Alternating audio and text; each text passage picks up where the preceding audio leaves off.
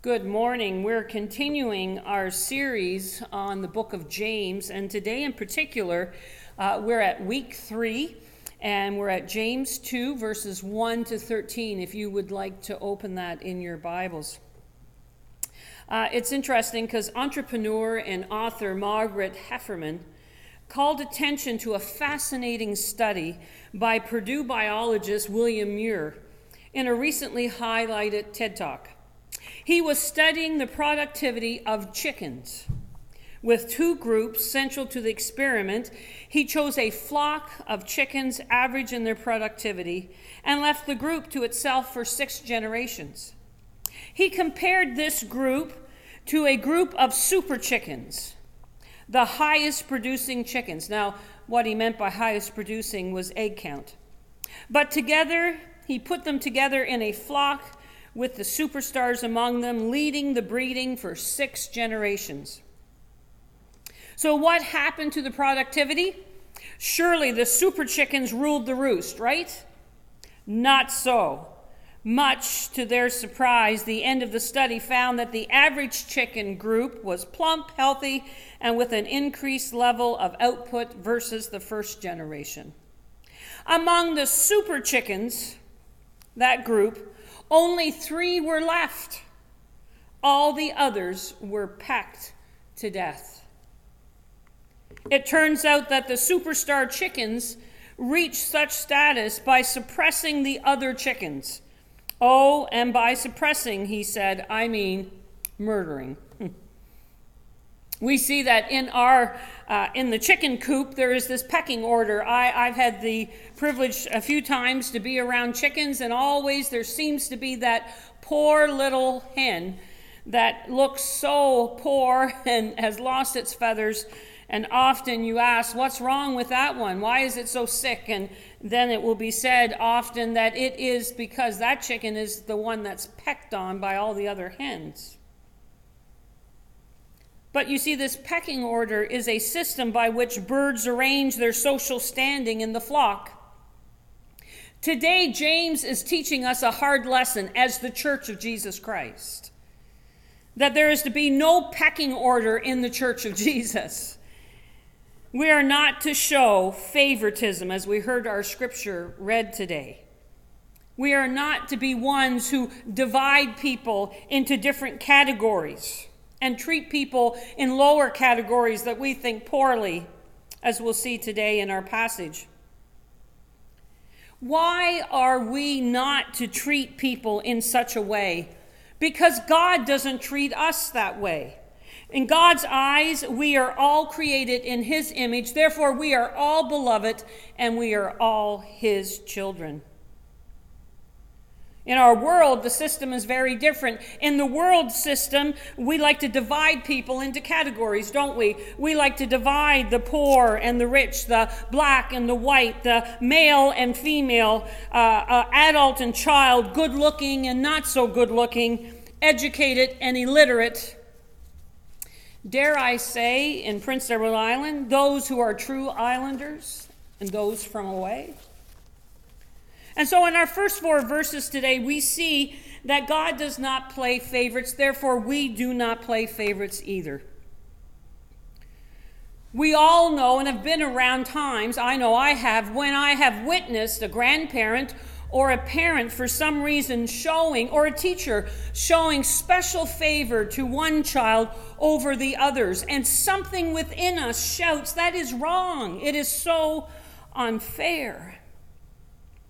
See, favoritism is the favoring of a person or a group over the other with equal claims and partiality. We know it by other words. Maybe your version of the Bible has used different words bias, intolerance, unfairness, preference, prejudice, narrow mindedness, discrimination. You can use whatever word you like.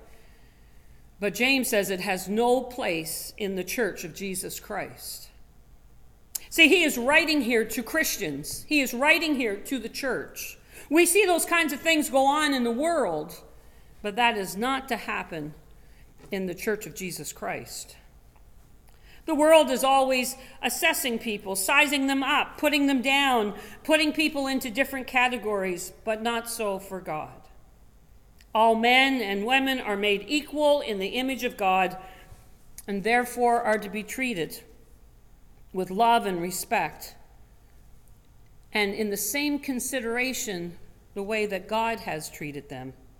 Jesus warned us in the Gospels of Matthew, the Gospel of Matthew 7, verse 1. He said, Do not judge, for you will be judged. There is only one judge, and that is God the Father. And so he says we don't show favorites because God doesn't show favorites. He says, uh, says then in verses 5 to 7 stop favoring the rich. See, there is the, the worldly attitude of the lust of the eyes that we look at what looks pleasing to the eye. We look at outward appearances. I like what somebody said the itch to hitch to the rich. Don't follow the itch to hitch to the rich. You see, that is a superficial faith, not the faith that God calls us to.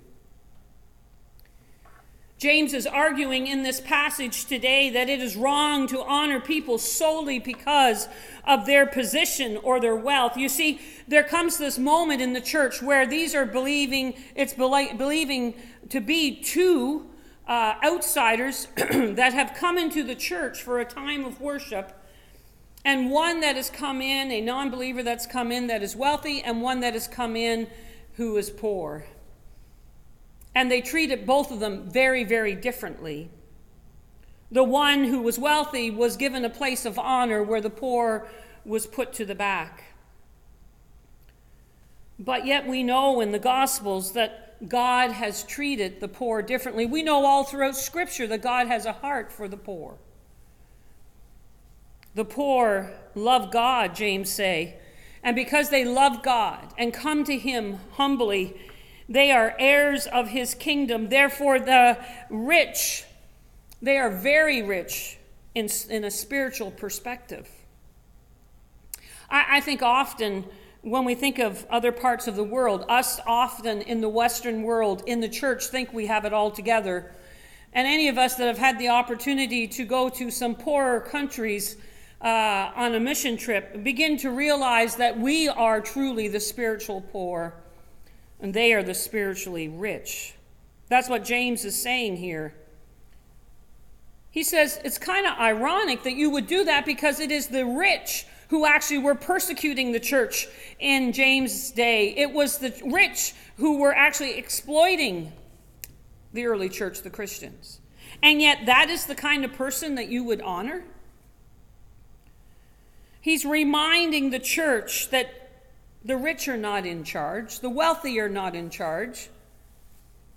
Jesus is the head of his church. Jesus, King Jesus, is indeed Lord. He is the anointed one, the King of glory. And if you want to honor someone, that's who you should be honoring him. And before him, all of us in the church are humbled. He gives another argument for why favoritism is wrong in the church in verses 8 to 11. He says, favoring some over others break God's law of love. You know, that royal uh, law. It was first mentioned in Leviticus 19 by Moses when he says, Love your neighbor as yourself. I am the Lord. That command was given to Moses early on. It is a word also that Jesus uh, spoke and even lived when he told them that they are to love their neighbor as themselves. There was an interesting uh, telecast this week, and uh, Shane Ross of CBC reported it on May 13th. And I quote our Premier, Dennis King. I like what he had to say. Premier Dennis King says he is saddened and disappointed at the behavior of some islanders over the last eight weeks. He said living under the public health restrictions from COVID 19 has brought out the best in many, but also the worst in others. Our premier said, When I hear reports of people in this province being followed and threatened, to see staff at our points of entry being recorded, I'm saddened and I'm disappointed. And I know we can do better, he said during a COVID 19 briefing Wednesday. King said, We are an open, welcoming society. We're wonderful people who care about others, and we have to remember that now more so than ever. He said stories he heard of people being asked to leave a store because they look like a temporary foreign worker are offensive as an islander. It's offensive to me as a Canadian, and it's disappointing to me as a premier. Strong words. If there's one thing I know about COVID 19, it doesn't care much about the color of your skin or the language you speak. End quote. See, what is a neighbor? Jesus taught us that a neighbor is anyone in need.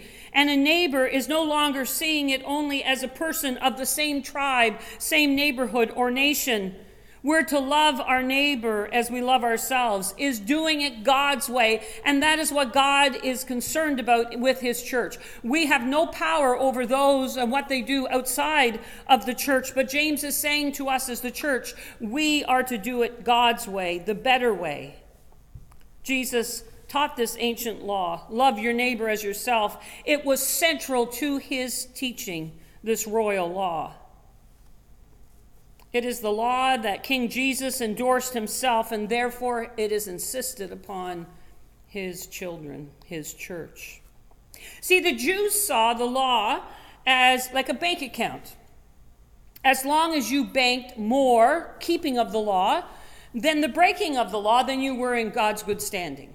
Well, there's a lot of people who think about like that today. As long as I do more good deeds than bad deeds, then I'm in a good place. But James is saying, no, it's different than that.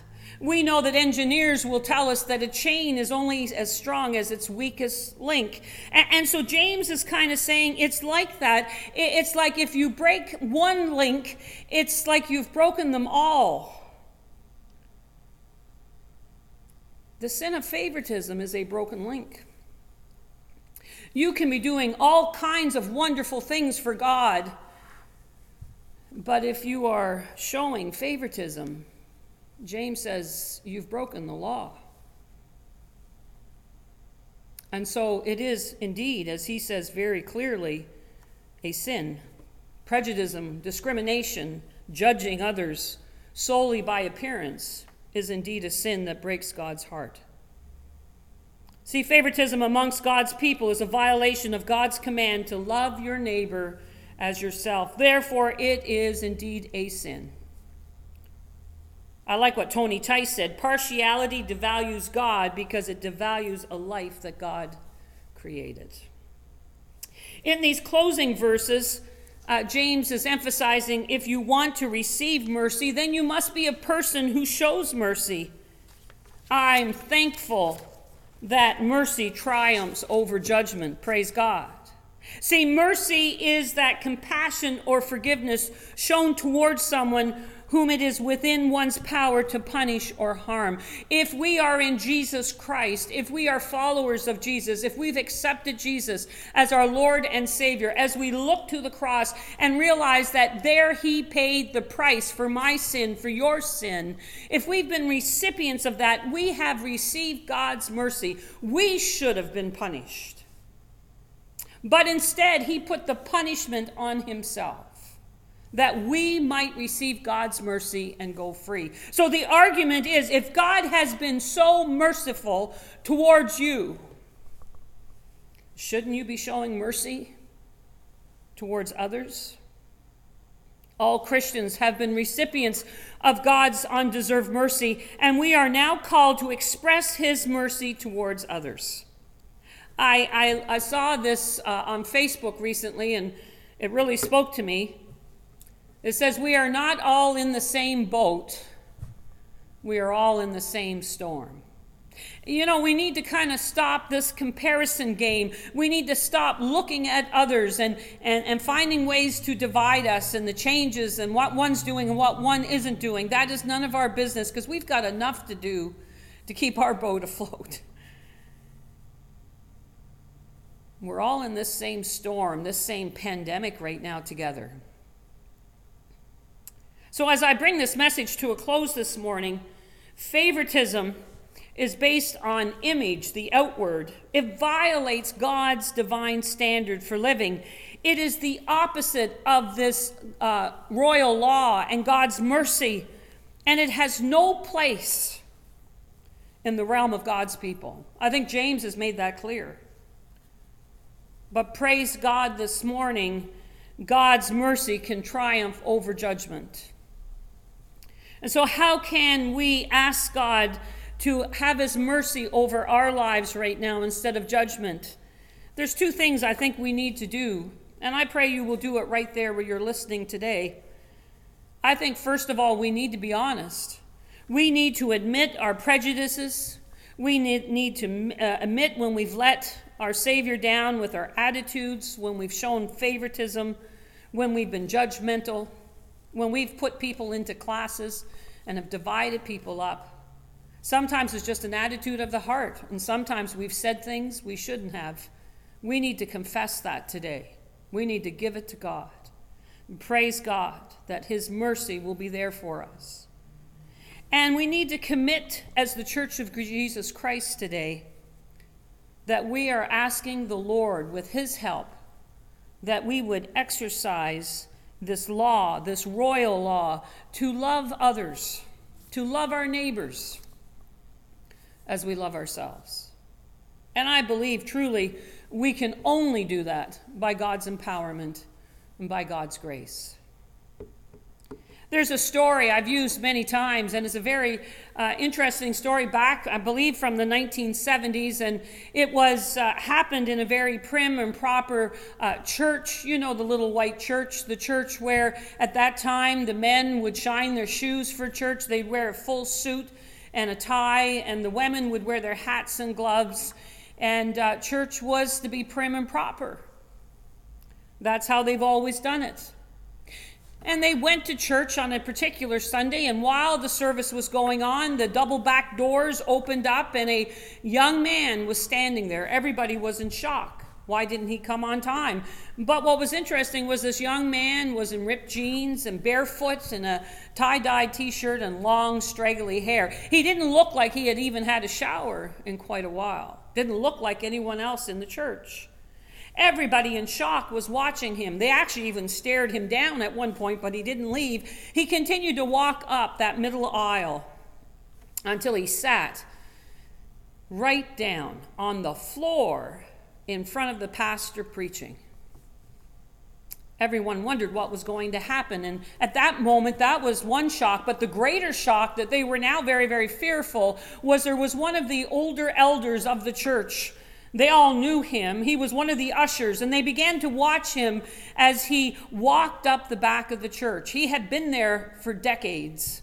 Now quite elderly, he struggled as he walked up at the up that aisle up to the front of the church. He even had a cane, and they just wondered what in the world is he going to do to this straggler that came in.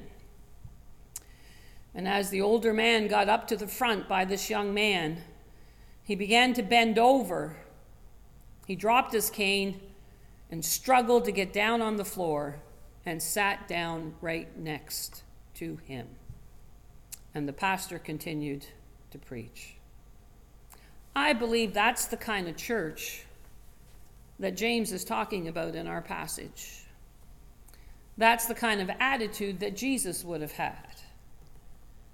That is showing mercy over judgment. May God all help us all to do the same, I pray. Amen. Let's pray. Father, we thank you today that uh, Jesus died on the cross for us and for our sins. We confess, Lord, that there are times for us as the church we begin to reflect more the culture around us instead of who Christ is and what you've called us to as the church of Jesus. I pray today that you would help us to look in our lives, look over the times when we have shown favoritism, where we have been discriminating, where we have had prejudices. And Lord, we want to now surrender that to your lordship and kingship. Humbly, we all come to you together because at the cross is level ground. And we all come to you in humility. rich, poor, man, woman, adult, child. And so, Lord, we now surrender these sins to you and ask that you would forgive us. But we just don't want your forgiveness today. We want your empowerment, Holy Spirit, to live a life counterculture to what we see around us, that the church of Jesus Christ would indeed, indeed be a church that demonstrates that royal law of love and your mercy. So, Holy Spirit, come and empower us, we pray. Amen and amen. God bless you.